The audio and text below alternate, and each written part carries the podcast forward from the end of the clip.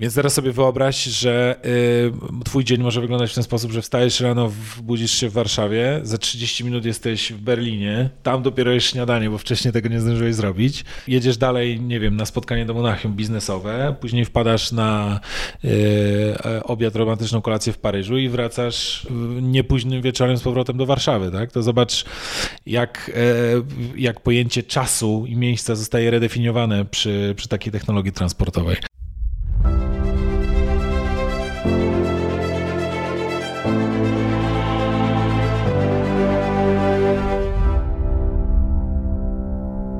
Witajcie w kolejnym odcinku Zawodowców. Dzisiaj nadajemy z centrum Warszawy, a tematem naszej rozmowy będą podróże przyszłości. Moim gościem jest Jakub Olek, na co dzień pracujący w jednym z największych polskich banków, a po godzinach dyrektor do planowania strategicznego w firmie Hyperpoland, która to prowadzi obecnie prace projektowe związane z uruchomieniem Hyperloopa w Polsce. Witaj Jakub, dziękuję za przyjęcie zaproszenia. Cześć, cześć Karol, bardzo mi miło, bardzo się cieszę, że sobie pogadamy o, o przyszłości. Kuba, właściwie czy mógłbyś nam wytłumaczyć, co to jest ten Hyperloop? Więc tak, Hyperloop to jest, to jest przyszłość. To jest przyszłość, którego wszyscy e, będziemy, której wszyscy będziemy częścią. To jest przyszłość transportu. E, a jeżeli chodzi o technologię, to jest najprościej mówiąc połączenie samolotu i pociągu. Bierzemy prędkość z samolotu i komfort podróżowania i nieodrywanie się od ziemi pociągu. To wszystko dzieje się w, w takim środowisku zamkniętym, bo w tubie, z, z którego wypompowujemy powietrze, dzięki czemu powstaje prawie próżnia związku z tym jesteśmy w stanie osiągać bardzo wysokie prędkości, nawet do 1200 km na godzinę. No właśnie, ale czy to nie jest y, póki co sfera science fiction, czy jest to taka realna alternatywa dla transportu, który możemy y, zobaczyć za kilka lat? Wiesz co, nie wydaje mi się, żeby to było e, science fiction. To jest tak, że w zasadzie e, wszystkie komponenty, wszystkie części tej technologii są już znane. One są używane we wszystkich e, innych dziedzinach nauki życia czy transportu. Chodzi tylko o to, żeby to rozebrać i poskładać na nowo, taki reverse engineering troszeczkę. Dużo bierze się też znane już od wieków poczty pneumatycznej, tam próby robienia kolei próżniowej były już w XIX wieku w, w, Londynie. Takie rzeczy się działy, natomiast po prostu technologia nie była na tyle rozwinięta, tak jak jest dzisiaj, żeby można było to poskładać do kupy i, i uruchomić y, jakby na nowo. To, że to nie jest science fiction, pokazują ostatnie wydarzenia. Wydarzenia z ostatnich bodajże dwóch miesięcy, kiedy w, w tą największą firmę amerykańską Hyperloop One zainwestował Richard Branson, który, który z tego co wiem, wykupił tam ten udział duży na tyle, że nawet firma zmieniła nazwę, bo dzisiaj się nazywa Virgin Hyperloop One, czyli jakby do, do dołączyła jak do, stała się kolejną perłą w koronie Bransona, więc, e, e, więc mam wrażenie, że z każdym dniem jesteśmy bliżej. To, to nie jest na tyle prosty biznes, że mogę powiedzieć, że za rok czy za dwa będziemy podróżować w 30 minut z, z Warszawy do Wrocławia, ale myślę, że za 5-10 lat, dlaczego nie? Jak powstał ten pomysł w Polsce? Skąd w ogóle, mm. wiesz, idea tworzenia Hyperloopa w Polsce? Jasne. Wiesz co, to wszystko się zaczęło przez y, naszych y, wspaniałych studentów, studentów Politechniki głównie, Politechniki Warszawskiej, y, ale też Łódzkiej, Wrocławskiej. Powstawały takie zespoły studenckie przyuczelniane, które sobie tam w ramach tych swoich organizacji studenckich projektowały, budowały na różne konkursy międzynarodowe i tak dalej. To było w 2015 czy 2016 roku. No i e, ten zespół tutaj taki, można powiedzieć, najprężniejszy, oczywiście nie odbierając nic e, innym zespołom e, w Polsce, był w, w Politechnice Warszawskiej i tu chłopaki byli, chłopaki i dziewczyny, by, byli na tyle sprawni, na tyle dobrzy, że zaczęli za te swoje wstępne projekty na kartce i, i, i, i oczywiście przy użyciu różnych programów komputerowych na tyle sprawni, że zaczęli zaczęli za to po prostu dostawać nagrody, nagrody na arenie międzynarodowej. E, zainteresowała się tym też, e, mówiąc ogólnie, opinia publiczna, media, politycy i tak dalej. I, i zaczęli, zaczęli iść troszeczkę w stronę komercyjną, trochę w stronę biznesu. No i wtedy zaczęli się pojawiać też przy tym e, tacy ludzie związani trochę bardziej z biznesem, a nie z technologią, jak na przykład ja, czy jeszcze też kilku innych kolegów, którzy później dołączyli. I zdecydowaliśmy się z tego po prostu zrobić biznes. Spółka powstała w 2017 roku, także ta, ta, ta, ta struktura prawna jest dopiero od 2017 roku. No ale sobie jakoś tam działamy. Mm, finansowo nie wygląda to najróżowiej, jak się domyślasz, bo to jest oczywiście zupełny początek, ale nie poddajemy się. Mamy oczywiście jasny harmonogram, mm, plany i wierzymy, że to się prędzej czy później uda. No właśnie, jak to się stało, że człowiek z bankowości przeszedł e, przynajmniej jedną nogą do sektora transportu? To jest dobre pytanie. To jest tak, że ja nie jestem e, do końca związany z sektorem bankowości w sensie takim, przez takie stricte rozumienie pojęcia bankowca. Ja jestem z wykształcenia prawnikiem, a, e, ale nigdy tak na dobrą sprawę prawem jako takim w rozumieniu stosowania tego prawa prawniczego się nie zajmowałem. Zaraz po studiach starałem się właśnie budować jakieś swoje biznesy, które, tak jak rozmawialiśmy wcześniej, raczej mi nie wychodziły.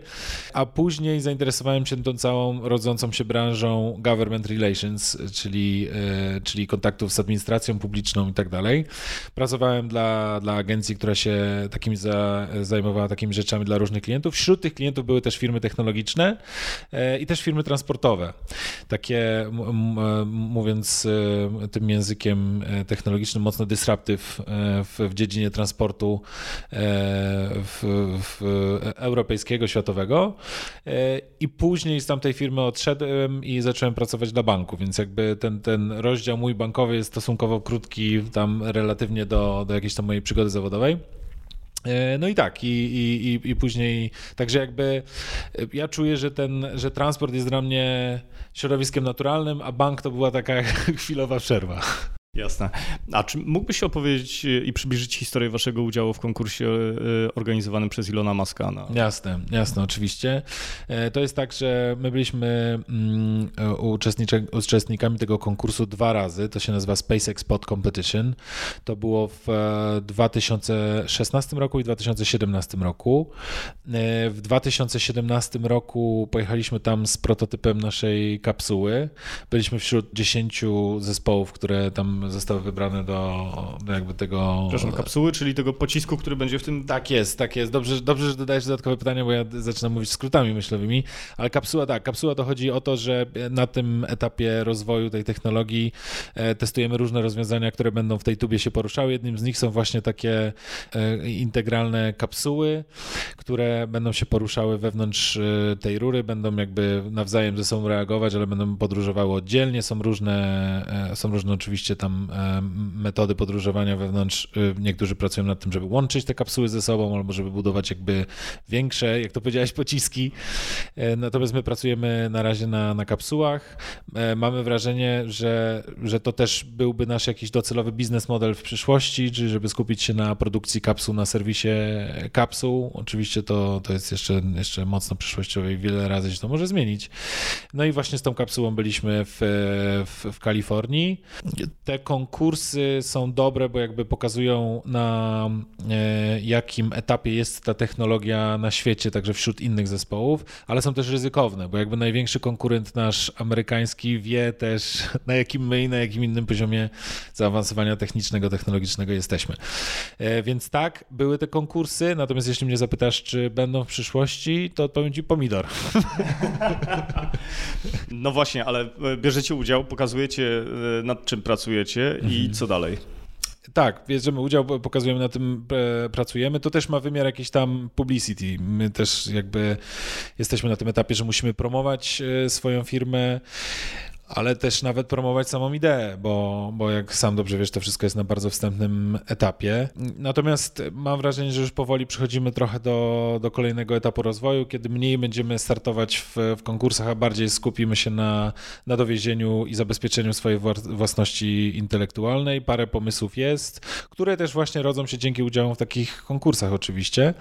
E, natomiast te, te, te parę pomysłów chcemy po prostu jak najszybciej zabezpieczyć i, i pracować dalej nad nimi. Chcemy też oczywiście popełniać jak najwięcej błędów i jak najszybciej, żeby jak najszybciej się z nich uczyć. Jasne. A jak wygląda teraz sytuacja? E, ścigacie konkurencję, czy konkurencja e, próbuje dogonić was, jeżeli chodzi o rozwiązania? Mm, wiesz co, jest tak, że wszyscy ścigają tą konkurencję amerykańską. Natomiast To nie jest takie proste pytanie, y, żeby na nie odpowiedzieć, bo y, mamy rynek europejski, mamy rynek amerykański. Rzeczywiście jest ten gigant na Hyperloop One na rynku amerykańskim, y, ale rynek, czy jakby w ogóle geograficzne położenie tam Stanów Zjednoczonych nie jest idealne pod, pod system Hyperloop. To jest, to jest tak, że rzeczywiście Europa. Duże odległości. Tak, bo są duże odległości, a my jako Europa, jako też położenie geograficzne, czyli raczej płaskie, e, mamy bardzo dużo dużych miast, położonych w bardzo dobrych odległościach, takich, że one nie są wygodne do podróżowania pociągiem, bo jest za daleko, ale niekoniecznie samolotem, bo już wtedy jest za blisko i te wszystkie procedury lotniskowe zajmują za długo, a sam lot 40, 50, półtorej godziny. Więc tutaj Hyperloop rzeczywiście okazałby się strzałem w dziesiątkę. E, no i jakby e, z tego co wiemy, to ta amerykańska spółka też stara się wchodzić tutaj na rynek europejski, więc im szybciej jakby uda nam się zabezpieczyć własność intelektualną, im szybciej uda nam się zintegrować zespoły europejskie w Europie, to, to realnie możemy być e, silnymi konkurentami. To też nie jest taki rynek, gdzie zwycięzca bierze wszystko. E, tutaj oprócz technologii idzie za tym e, też infrastruktura. Tu trzeba zbudować kilometry rur. Tutaj jest też kwestia właśnie administracji publicznej, relacji z rządami. Oni muszą na to wyrazić zgodę. Tak, to musi być decyzja polityczna. To już nie, nie, nie jesteśmy na etapie woli politycznej, to, to musi być decyzja polityczna jakby e, musi dojść do do, do, do kompletnego przedefiniowania tego, jak patrzymy na transport też międzynarodowy.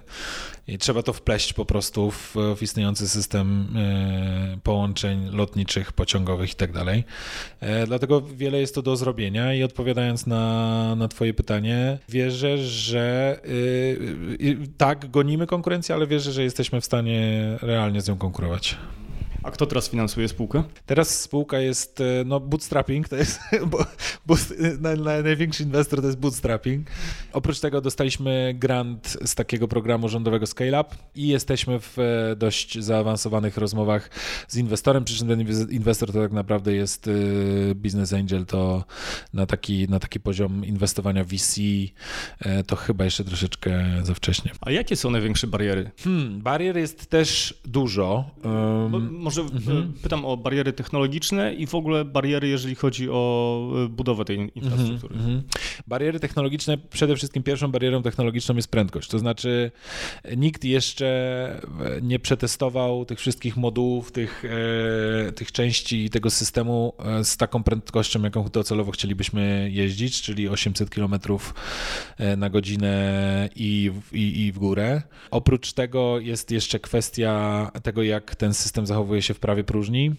Jest kwestia e, dokładnego zbadania wszystkich systemów bezpieczeństwa, które będą używane e, w, w Hyperloopie.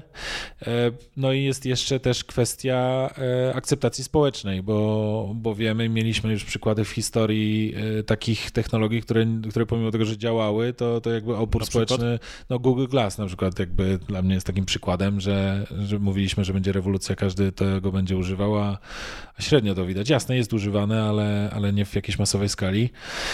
Natomiast Hyperloop jest, jest rzeczywiście, wiesz, tam, tam jesteś, jesteś zamykany, w, przynajmniej taka wizja jest na teraz, jesteś zamykany w małej kapsule, którą rzuca się do rury próżniowej, także wiesz, jak zacznie twoja wyobraźnia działać i jeszcze masz na przykład klaustrofobę i tak dalej. tak, tak, tak, więc jak zacznie twoja wyobraźnia działać tutaj, to, to sobie możesz pomyśleć, że rzeczywiście to jest e, ciężkie do zniesienia. Tym bardziej, że wiesz, że e, sam znasz na pewno wiele osób, które mają e, strach przed lataniem gigantyczny, więc, więc co dopiero jak, jak mówimy o jakiejś tam róże, kapsule i prędkości 1200 km na godzinę, więc też jakby ten opór społeczny będziemy musieli e, w jakiś sposób pokonywać, czy, czy bardziej po prostu edukować jakichś tam przyszłych pasażerów. Na pewno e, w pierwszej kolejności będzie wersja cargo e, Hyperloopa, tak żeby ludzie się też oswoili po prostu z tą myślą, zanim, zanim tam będą siadać. Ja mogę ze swojej strony obiecać, że będę pierwszym pasażerem naszej technologii. E, I szczerze wierzę, że, że, ona będzie, że ona będzie bezpieczna i wszystkie te bariery technologiczne i też inne pokonamy. A gdzie i kiedy mogłaby powstać pierwsza linia? Wiesz co, rozmawiamy o torze testowym. Tor testowy pewnie powstanie albo w jakimś tam naszym własnym zakresie, albo w Żmigrodzie. To jest taki teren Instytutu Kolejnictwa, z którym mamy podpisany list intencyjny. A jeżeli chodzi o pierwszą trasę, to my przygotowywaliśmy taki projekt na, na Expo. Tutaj mówiło się, że miałoby być Expo w Łodzi. E, niestety przegraliśmy, w sensie państwo polskie przegrało, no my przegraliśmy ten konkurs i tam przygotowaliśmy pierwszą wersję trasy Łódź-Warszawa. W którym roku? E, to było 2000, 2020. No dobrze, to załóżmy, że w 2020 roku mamy Hyperloopa między Warszawą a Łodzią. Mhm. Ile będzie kosztował bilet? Właśnie bilet, jak nie, nie chcę, wiesz, rzucać ci, ci kwotą konkretną, nie, bo tutaj, tak, tutaj się przeze mnie teraz odezwie bankowiec, wiesz, nie wiemy jaki będzie stopień inflacji, 100% i tak dalej, więc nie jesteśmy w stanie tego wyliczyć, ale to będzie bilet y, bardziej porównywalny z pociągiem niż samolotem, to na pewno. To jest tak i tym tańszym pociągiem, nie, nie, nie pendolino, gdzie tam te e, nasze bilety kosztują przynajmniej w Polsce bardzo drogo. Celujemy w taką e, rozsądność cenową i tak jak wychodzi z tych naszych kalkulacji robionych przez i stronę biznesową biznesu i stronę inżynieryjną, to to może się udać. A czy masz jakieś przemyślenia na temat tego, jaką rolę w transporcie przyszłości globalnym może odegrać Łódź i w ogóle yy, środkowa część Polski? Wiesz co, to jest, y, hmm, to jest dobre pytanie. Wiem, że, y, że rzeczywiście Polska ma ja takie... Może mhm. wyjaśniąc, o, o co pytam. Pytam o nowy jedwabny szlak. Aha, tak. Y, ja wiem, że Polska ma w ogóle ambicje stania się takim tutaj hubem transportowym i tam mocno sko skorzystania z tego jedwabnego szlaku. Są też te inicjatywy budowania tego centralnego portu komunikacyjnego. E, powiem Ci szczerze, że ja jakby się głębiej nad tym e, nie zastanawiałem. Ja bardziej myślę o tym od innej strony. Ja myślę o tym, o tym od takiej strony, że, że Polsce brakuje takiego, takiego jednorożca, takiej, takiej firmy, która stałaby się E, jakimś tam eksporterem globalnej technologii, że moglibyśmy wreszcie być z czegoś dumni też pod względem biznesowym, takim, że mielibyśmy swój produkt twardy, namacalny i to mógłby być właśnie Hyperloop czy kapsuły Hyperloop, a niekoniecznie to musi być nasza firma, bo nie wiadomo, czy nam wystarczy środków i serca do dowiezienia tej technologii, ale bardzo wierzę, że to może u nas powstać, jakby u nas jest rzeczywiście idealne, e, idealne warunki pod, pod Hyperloopa. E, jesteśmy krajem płaskim, znowu relatywnie relatywnie niewielkie odległości pomiędzy dużymi miastami, właśnie Łódź, Warszawa, Wrocław, Poznań. E, nawet do Krakowa by się dało do, dojechać, bo tych wzniesień jakoś za dużo tam nie ma. Więc ja, ja myślę o tym raczej od drugiej strony, od strony takiej e, takiego produktu globalnego, który mógłby od nas wyjść. A wracając jeszcze do jedwabnego szlaku, jak sądzisz, na ile prawdopodobne jest to, że Chińczycy wybudują tą linię kolejową, która połączy e, Europę z, z Chinami? Wiesz co, ja w ogóle mieszkałem przez rok w Chinach kiedyś. To było w, w, na południu w Guangzhou i, ja wiem, z jaką prędkością i z jaką determinacją Chińczycy potrafią coś budować. Więc jeżeli to jest, więc jeżeli to jest decyzja, a nie deklaracja Chińczyków, to tak, oni to zrobią. No bo to y, również zmieni całkowicie no, tak, obraz. To, to, to, może przeorientować znowu e, e, transport na świecie. Jak, jak to się wpisze Hyperloop? Zobaczymy. E, dobrze, a e, powiedz mi taką rzecz, ciekaw jestem, e, ile kobiet pracuje w waszym zespole? Mhm. Więc tak, Mamy zespół taki korowy, to jest sześć osób, to jest, yy, to jest pięć facetów i Kasia.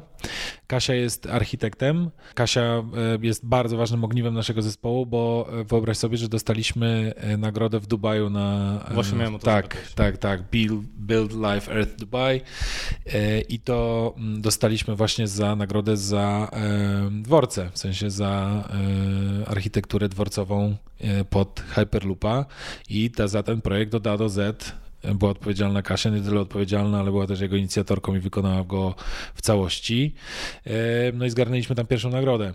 E, Gratulacje. Więc, e, więc mm, jakby potencjał do budowania dworców pod Hyperloopa też u nas jest i to jest rzeczywiście Kasia. Oprócz tego jest jeszcze zaplecze 30 inżynierów z Politechniki mm, Warszawskiej i tam rzeczywiście jest, są kobiety, są mężczyźni, natomiast dokładnego takiego ratio ci, ci teraz nie podam, bo, bo to musiałbym zapytać zapytać Pawła, który jest naszym technologiem, który na co dzień pracuje z tą, z tą grupą tych, tych technologów.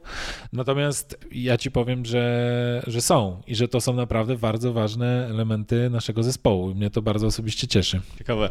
A powiedz mi w takim razie, czy a propos Dubaju, e, pierwszy będzie Dubaj czy Stany Zjednoczone?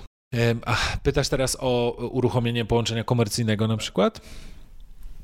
Wydaje mi się, że wydaje mi się, że to może być Dubaj. E, nie wiem, czy słyszałeś, e, to znaczy Dubaj, to mogą być w ogóle Zjednoczone Emiraty.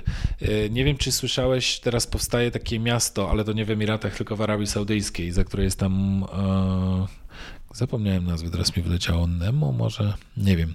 Jest takie... Nazwijmy to miasto przyszłości, tak? Tak, miasto przyszłości. Chcą wybudować od zera miasto przyszłości, w to też zaangażowany jest Branson i niewykluczone, że właśnie tam zostanie też wykorzystana jakoś technologia Hyperloop do przemieszczania się po tym e, mieście i jakby łącząc, wiesz, te kropki, czyli że Branson e, inwestujący w Hyperloop One i to miasto powstające tam na pustyni w Arabii Saudyjskiej to mi się wydaje, że, y, że jednak to, to może powstać w tamtej części świata, niekoniecznie w Dubaju czy w Zjednoczonych Emiratach.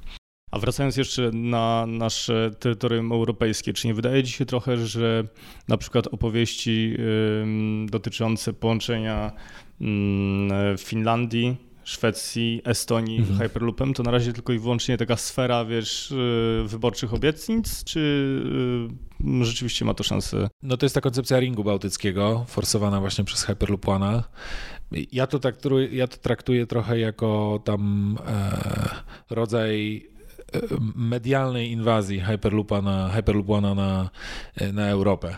Bardziej w tych kategoriach, jakby w, w mając świadomość tego, na jakim etapie rozwoju jest sama technologia, to rozmawianie o konkretnych trasach i połączeniach to jest coś zwłaszcza dla... W zasadzie tak. angażowanie się w blockchain przez wszystkie firmy. No coś w ten sens, nawet jeszcze wcześniej, nawet jeszcze krok wcześniej.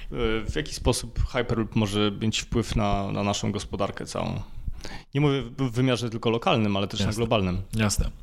Wiesz co, no, e, najlepiej to powiedzieć e, na przykładach. To jest tak, że jeżeli z Berlina do Warszawy będziesz podróżował w półtorej godziny, nie, przepraszam, 30 minut, półtorej godziny to jest Warszawa-Paryż przy tych optymalnych prędkościach. Wow. Więc teraz sobie wyobraź, że y, twój dzień może wyglądać w ten sposób, że wstajesz rano, budzisz się w Warszawie, za 30 minut jesteś w Berlinie, tam dopiero jest śniadanie, bo wcześniej tego nie zdążyłeś zrobić. Jedziesz dalej, nie wiem, na spotkanie do Monachium biznesowe, później wpadasz na y, obiad, romantyczną kolację w Paryżu i wracasz niepóźnym wieczorem z powrotem do Warszawy, tak? To zobacz, jak, y, jak pojęcie czasu i miejsca zostaje redefiniowane przy, przy takiej technologii transportowej.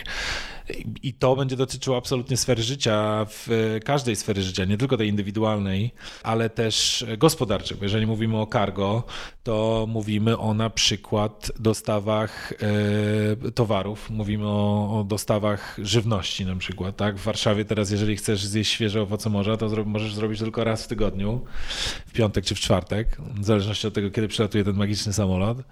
E, a co jeśli, wiesz, jeżeli z tej Chorwacji ta świeża ryba mogłaby przyjeżdżać codziennie rano, tak?